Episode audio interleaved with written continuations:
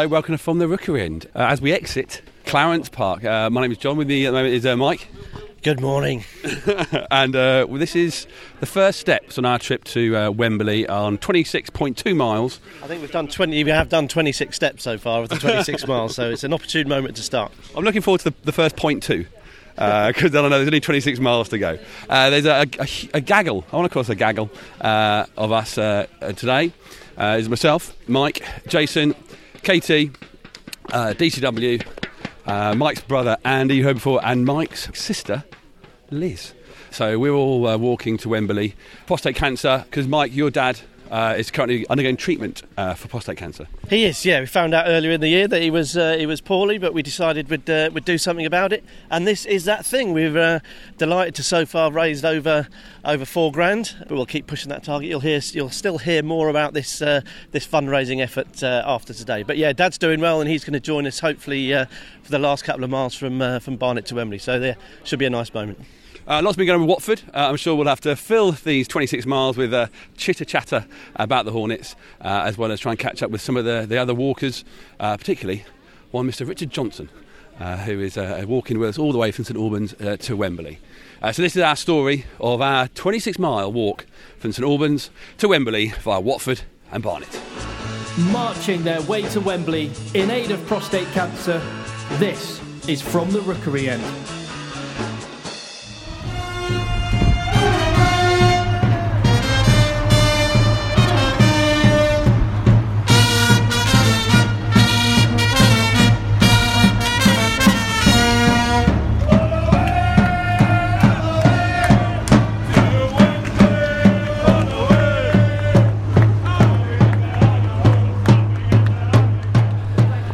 We go, the sound there of the uh, Men United band as we're walking onto uh, Watford High Street. How far have we done so far, Michael? It must be about 40 miles by now, surely. That's what my feet are saying. No, I think we're um, 12 miles there or thereabouts. So, uh, yeah, approaching the uh, sort of the halfway mark. Yeah, we're, we're heading towards Vicarage Road.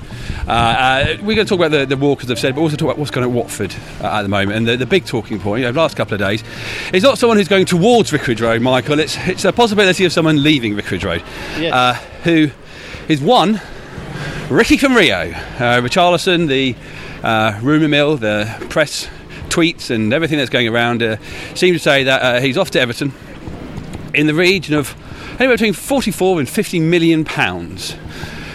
A lot to talk about tonight. Let's, let's we start with the, the fact that Ricky's going. If Ricky was to go, yeah. when he first turned up, this time last year almost.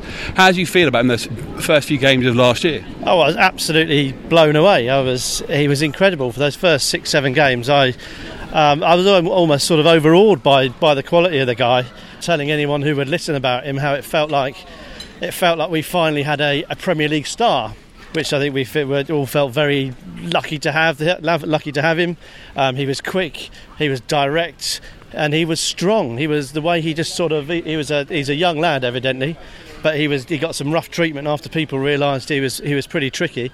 But the way he just dusted himself um, dusted himself off and got on with it was was a joy to behold. And of course he was skillful. He was making chances. He was scoring goals. He had that memorable last minute um, last minute winner at. Uh, at Swansea, and yeah, it felt like we were in the, we had a genuine, not even a Premier League star, a world star mm. playing playing for us. Uh, in the in the yellow of Watford, it was massively, massively exciting. My moment for me with him was when we were away at Bournemouth, which was the second game for him. Uh, he had done a little bit at home to Liverpool, but the, the the rest of the team were using him as the outlet you know, he had been at the club and for literally a matter of weeks, but they were hoofing it out to him as a uh, not just because they needed to, but because they almost trusted him, and he had that excitement of uh, running down the wing, which maybe we haven't felt since since John Barnes. The rest of the season though wasn't quite the same, and you could sort of see a little bit of him. Well, he faded, didn't he? His season, yeah, his season, his season faded and tapered off for many reasons. Uh, I think firstly because of the amount of games he'd played and his age and his fitness, but mentally you did see him falter and maybe not have that as much resilience as you might have hoped. Yeah, I mean, we talk about that first clutch of games, and I don't. It'd be really foolish and really daft of us to pretend that he's not a great player because we saw in that little clutch of games, he's spectacular. He could, he was world class. I'll go, I'll go that far. but then it is also be, be silly not to um, not to be honest and not to face facts that he was was then pretty well, he's pretty poor for the rest of the season. It did it did coincide with the uh, with the Marco Silva debacle. He had a rough game at Chelsea away, didn't he? The one where we ended up losing four two, and you know he could have put the, the, the, game to bed with a, with a couple of chances, and that was sort of here we go his season and the rest of his season in microcosm, wasn't it? um, it sort of seemed to set the tone for the rest of his rest of his campaign, but not not just that but the way he dealt with um, his obvious tail off in form was was slightly disappointing, wasn't it? He sort of saw his his chin on his chest a little bit. He looked increasingly disgruntled, increasingly frustrated, increasingly despondent, and and as the season wore on. And as we needed more and more from our creative players, because we had injury issues and, and form was dropping off, the more we needed him, the sort of the less we seemed to get from him. So I think there's two schools of thought, isn't there? I think the more charitable um, guys would tend to suggest that he didn't have a, a, summer break at all. He came straight from the tail end of the Brazilian season to play um, in Watford in England, a country he knew nothing about, didn't know the language. So perhaps he'd understand that after a, a sort of 12 months of playing football solidly, you could you could you could accept a, a, a tail off in form, but it does seem to me that it, it coincided with, with Silva leaving, and he he basically threw a bit of a tantrum. I think. I think his his bottom lip started to go a little bit, and and he just wasn't the same player. So we saw both sides of of an incredible player, and I guess the question is, which one are Everton going to get? And what kind of player will Everton fans expect to get when they're going to spend between 44 and 50 million pounds? Firstly, DCW, uh, 50 million pounds. Let's say, let's round it up. Uh, 50 million pounds for for a player we've had for less than a year, bite your hand off? I think you have to. I mean, it, that is by far and away the biggest sum of money Watford Football Club will have ever received for a player. And it is the epitome of the Pozzo model. They buy cheap, they buy young, with the aim to, if it goes right, selling high. And this is exactly what they're doing in this situation. I think there will be a touch of sort of sadness and kind of what could have been if and when he does go. Because we've all seen in flashes last season the potential that he undoubtedly has. And it would be nice to think that maybe he could have had another season with us where perhaps he could really have flourished and had that one great full season.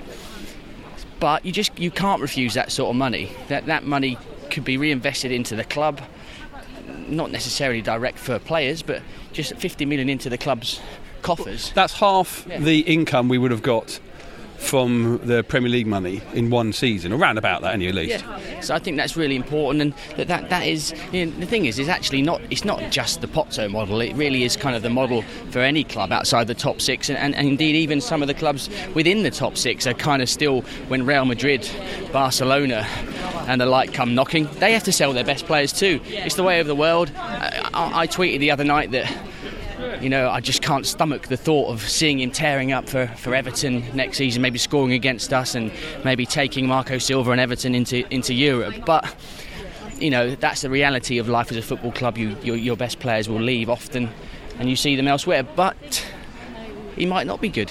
You know, this might turn out to be a brilliant, brilliant deal for Watford. Maybe this will be the most amount of money he ever gets transferred for. Maybe Everton will sell him for 80 million pounds in a few seasons. You just don't know. And that's, I think, the, the, the, the thing that Watford fans are thinking about. We know that that's a lot of money, and that's a good amount of money for any Watford player we've ever had before. Double any other Watford player Watford ever sold but the bit I've got in my head is that you know you sort of want to know what that sell-on fee, you know, uh, you know how, what's the proportion of the sell-on fee we get? Do we get 20% of that. Uh, and then you go, that's going to be a great deal, whatever happens. Because if he does go and shine, we're still going to get a whack load of money uh, a few years down the line. But the, the Pozzo conversations they must be having about when do you sell a player, you've got to make sure that you sell them at their peak for you. Watford are never going to sell a hundred million pound player. They, they, a player might be that, but they're not going to spend. No one's going to spend give Watford a hundred million pounds at this point. They will do maybe in about 10 years' time when everyone's going for 100 million pounds. But only the big clubs who are selling to bigger clubs get sold for 100 million pounds. So it, for me, it sounds like the absolute maximum they were ever going to get for a player. And it does feel like it's probably because of Marco uh, the best place for him to go. And the only other club I would have said yes, if I was advising him, you know, as I might do, not really, uh, that the only place that he could possibly go to and and keep that development going. That we know that he's a, a young young player. Yeah, I think that's that's a really important factor. It's you know perhaps it's a little bit more galling for us Watford fans to see him go to Everton because of the, the ill feeling, rightly so, towards towards Marco Silva. But for the for the player himself, if we're being objective, it, it, it I think it is it's obvious an obvious step up, and that Everton are a very historic club. They have ambitions. Maybe at the moment, you know, similar sort of status as Watford, but they have ambitions maybe to get into the top four, top six. And that relationship with Marco Silva will be absolutely key for Richarlison. I, I don't think it was a coincidence that his form dropped off in the way that it did after Silva left, because I think the language factor is a huge thing. They both speak the same language. They still had his, uh, his big brother uh, Heurelho Gomes. And I think if Everton were going to spend an extra million quid along along the line, signing Heurelho on some sort of a consultancy basis will probably be quite a good thing because yeah, the, clearly the, the you say that what, what Marco had, but also what Heurelho did in terms of uh, his settling and uh, being that fatherly, brotherly uh, figure for him. I think it was really, really important to it. So KT, 44 million pounds, maybe a little bit more. What on earth would you do with that money? Is this going to have an impact on the rest of the squad when we can sell one player for that amount of money? Well, I think personally, if it were up to me, I would do what Ronaldo did and I'd buy my own private island and live happily ever after. But, but I don't get that option. Um, um, I mean, I think we all know where there's a, a big gap at the moment, and I think we're all kind of we're desperate for a number nine. I think we know we've got Troy Deeney, we've got Andre Gray. At the moment, we've still got Stefano Okaka. Last season, neither of the three really set the world alight, and I think we need someone to come in and and almost shake things up a little bit. Now, I don't see anywhere near that amount of money being spent on one individual.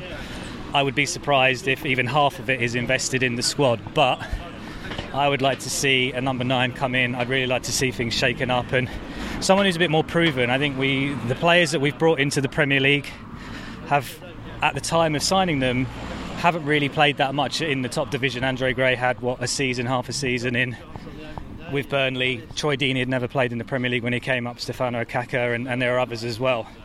So I want someone who's actually been there and done it in the Premier League. I know that costs money, but we're potentially getting this super amount from Richarlison. Let's let's go out there and, and prove a point and make a statement. But does it feel that the Pozzos are going to spend that amount of money, eh, like you say, even half that amount of money on a play? It just it's not in their ethos to spend that amount of money. So what, you know, let's say 20 million. Let's say, who can you actually buy for 20 million, or at 2 million more than Andre Gray? And that's the problem, isn't it? 20 million these days doesn't actually get you very much. 20 million is what 10 years ago probably 5 million would get you. So it is hard, and this is what the recruitment team is there for. You know, in discussion, I'm sure with Javi Gracia, they now have to earn their corn because I don't mind saying it out loud. I think some of the recruitment in the past has been questionable. Uh, we are getting obviously a big return on Richarlison, but I look at some of the other signings that have been made that haven't worked out. This is where they're going to earn their corn and they're going to prove their prove their worth. He's going to see uh, we've run at Vicarage Road and the, the band have, have, jumped ahead of us and they've, they're, they're in front of us again. Uh, so we've done it 12 and a half miles uh, of the route so far. Uh, and we'll see how we can uh, we get on the rest. So we'll be back soon, uh, somewhere down between Watford and next up after this, Barnet.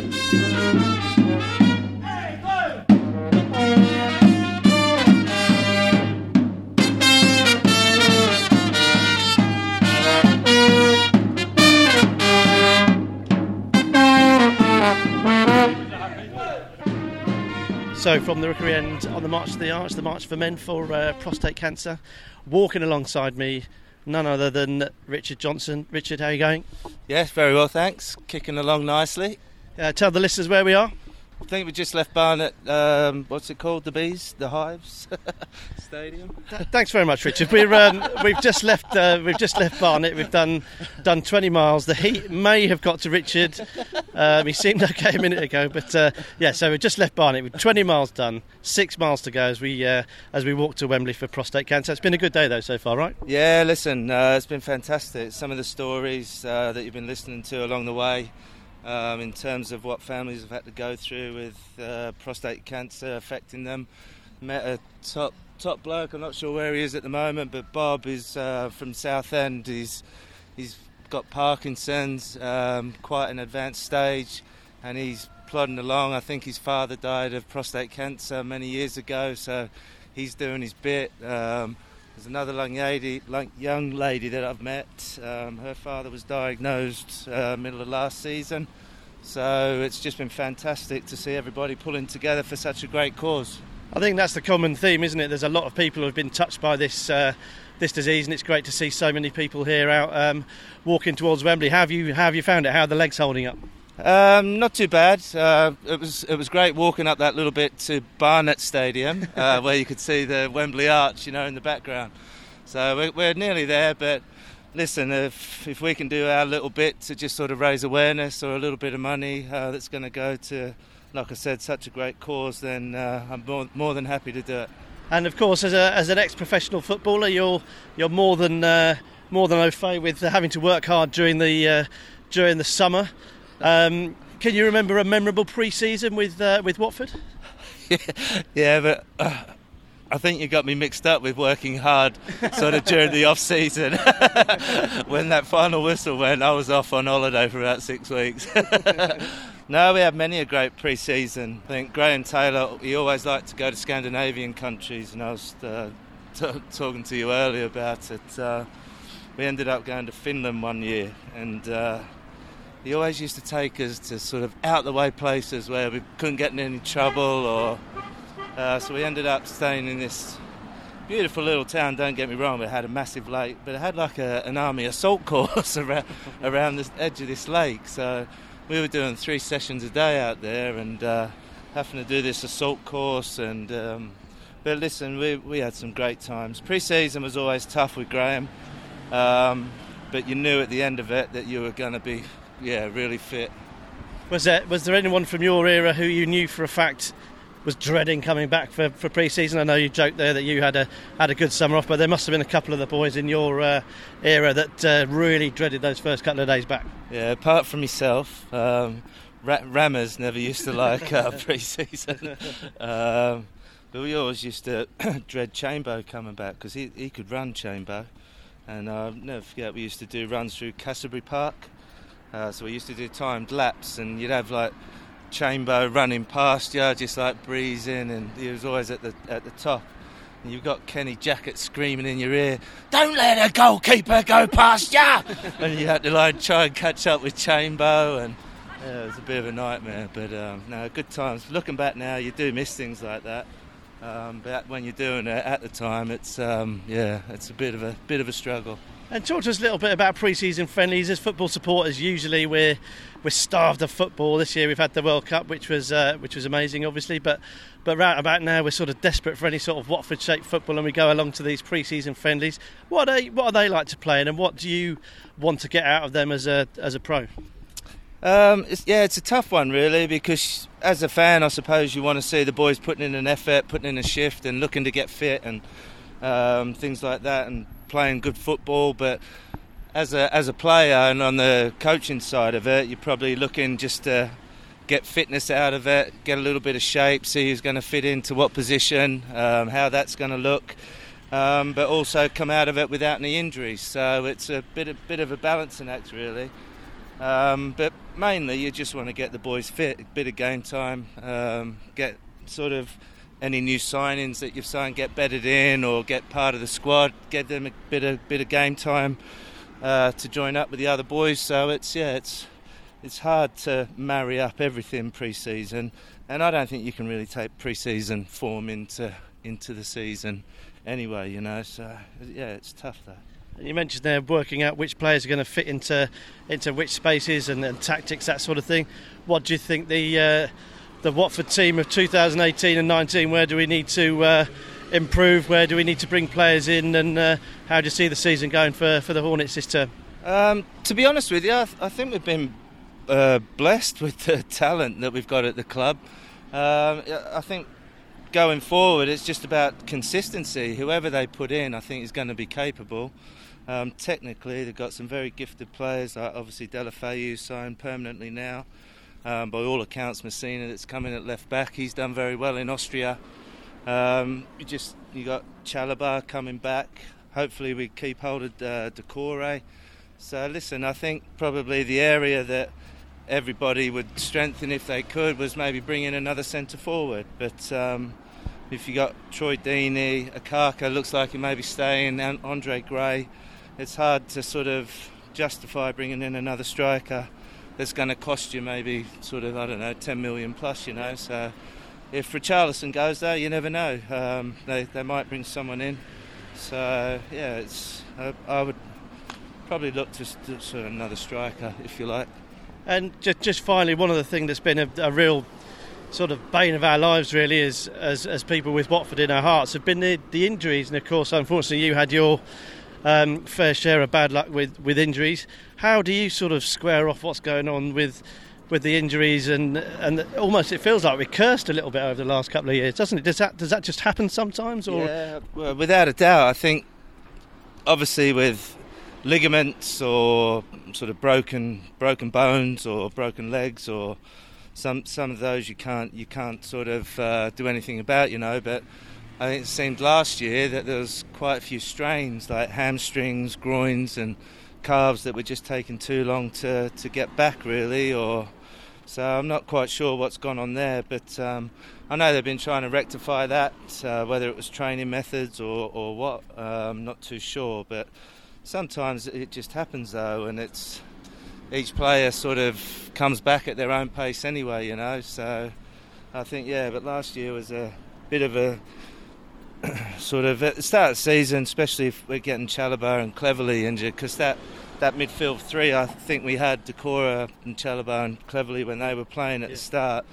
I think they were the difference of us winning and losing games. To be fair, um, so when that got split up a little bit, you could see it sort of go off. So yeah, it is a shame that you get injuries, but it's just part and parcel of the game. So. Fingers crossed we have a bit of, bit of better luck now. Last last thing, Burnley qualified for the Europa League. They're off to, to Aberdeen. Do you think that this time next year, instead of walking to uh, walking to Wembley, we could be walking to Reykjavik or something like that to watch Watford? Reykjavik, that'd be nice. We've yeah, a bit of uh, snow football. Um, yeah, look, who, who knows? Uh, if we can get the same sort of start like we did last season and then carry that on and not, not dip form once we get around the sort of Christmas mark, then you never know. Um, I think we've definitely got a squad to do it. When you look at Burnley, they just basically had a team of grafters that worked hard together and look, look what they achieved, you know. So there's definitely opportunities there. It's on. Let's do it. We'll see you. We'll see you on the walk to Europe uh, next year, Richard. Thank you so much for joining us. And just so we're clear, I think we've got about five miles left to go, mate. We're heading towards Wembley. Awesome. We're just out of Barnet. From St Albans to Wembley via the Vic and Barnet, this is from the Rookery end, marching for prostate cancer. We're about 45 minutes from Wembley, and, and in every 45 minutes, uh, another man dies of prostate cancer. So, what we're doing today is hopefully going to stop that, hopefully, mean there'll be far less with the money we've raised. Now, Jason, let's on to more important things. Watford's new strips, we haven't talked about them yet. Now, DCW is quite scathing of them, both, in fact. The home kit, though, stripes. First time I remember seeing stripes uh, as a Watford fan. Uh, apparently, it isn't the first time we've had stripes. Your first reaction when you saw that, as we are fashion aficionados, what, what were your feelings? I went, oh. normally, normally me, my, my, my boss at work as well, we sort of have a bit of a, a laugh about this. People get excited by the, by the kit. It's interesting to see what it is. And he's a QPR fan, and he, and he was, oh, it's going to be blue in my hoops. And I go, oh, yeah, I was, I was going to be yellow and I've been proved wrong. it's yellow and black stripes. It's it's interesting. It's different, isn't it? It's uh, and it's it, it's all yellow on the back as well, and a nice little hornet at the top. That looks quite nice. Yeah, yeah, I quite like the look of that. Uh, my nephew got one for his uh, for his birthday, lucky boy, last week, so we was able to study it in detail. So yeah, I, I, I like it. I think it'll be ultimately it'll probably be judged by how we perform in it this year. You know how it goes. You know how it goes. If we if we go on and win a trophy or something, you never know. Then yeah, I think people will probably like it. I, I think generally looking at social media, it has been well received. Yeah. Uh, that's exactly what we said we on, on the walk earlier on. We were chatting to DCW, and he sort of said, "You know, all of my favourite Watford memories are us wearing a yellow shirt." I think Kieran turned around and goes, "Yeah, but what if we won the FA Cup wearing that shirt?" And he's like, uh, "Yeah, but we, we, we haven't yet." So we, it has a lot to, to live up to to become a, a classic shirt, let's say. Um, but then also, my big thing about it is when we change kits so often there's only so many times you have another yellow kit that's just slightly different with a slightly different colour collar and all that sort of stuff. And I, for, for me, I think I like the fact for at least this year we will we'll keep this this stripes.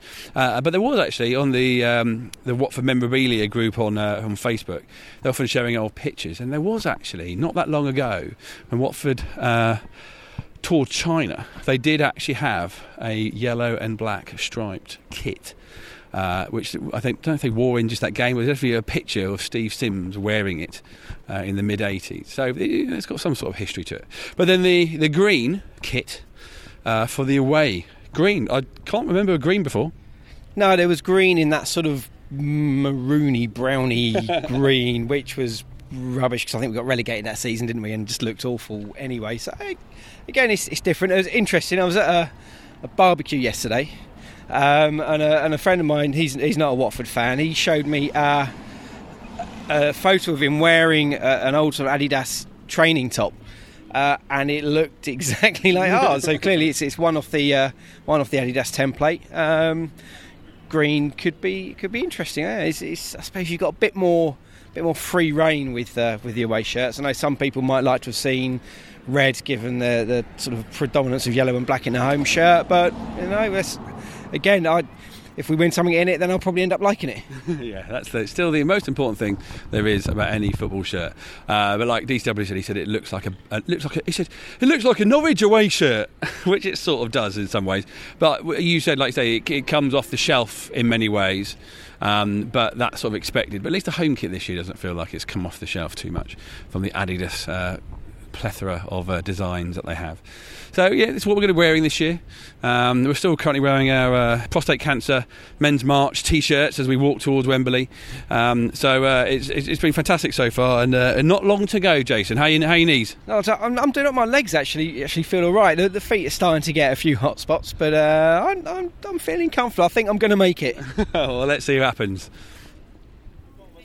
Right, here we are, 26 miles, about 0.2 to go. Wembley's ahead of us uh, with a great big finish sign, and it's, it's looking good. Last six miles, though, we've been uh, joined uh, by Mike's dad, Tony. How are you going? I'm doing very well, thank you, John. Have you come to the end of your treatment now? Yeah, apart from still having hormone treatment, but finished the radiotherapy a few weeks ago. Everything going well. Uh, you were sort of the inspiration or the reason we're doing this, so thank you very much. yeah, it was my fault that you all got blisters and whatever, but uh, I'm immensely proud of uh, the kids, the family, uh, the friends, football as well. Some really super generous people who have uh, pledged money on uh, on the uh, Just Giving site. Uh, a really good advert for football and for family and friendship. So we're, we're about to head up the ramp up to where Bobby Moore's statue is and to go into Wembley to get a medal which is a, a, nice finish for the 26 miles that we've done from St Albans to Watford to Barnet and now here to Wembley. Mike, how's it, uh, how's it been for you, old chap? Oh, terrific. It's really, really good. Really. You're saying that in a way that, like, after 26 miles, you can't say, "Oh God, I'm killing myself." You no, have to say, "Terrific." No, it absolutely was terrific. It's great fun, really well organised event. Great to do something worthwhile for charity. We've raised some money. We want to keep raising more. um, finishing up at Wembley, one of the most iconic sporting landmarks on the planet. So yeah, it's been great and uh, been lovely to walk with Dad for the last uh, last six miles or so. It's been really good, and of course uh, uh, my podcast extended family, you guys, and my brother and sister. And I have to say um, that the support that we've had from uh, uh, all the everyone that listens and the sponsorship we've had has been absolutely amazing. So a, a huge thanks to to everyone that listens. That's dipped into the pocket. It's been great for the charity, but also from a personal point of view, I know it's given um, Dad a massive boost, and it's it's meant a lot to us personally. So thank you very much. On to the finish. Let's do this. Marching their way to Wembley in aid of prostate cancer, this is From the Rookery End.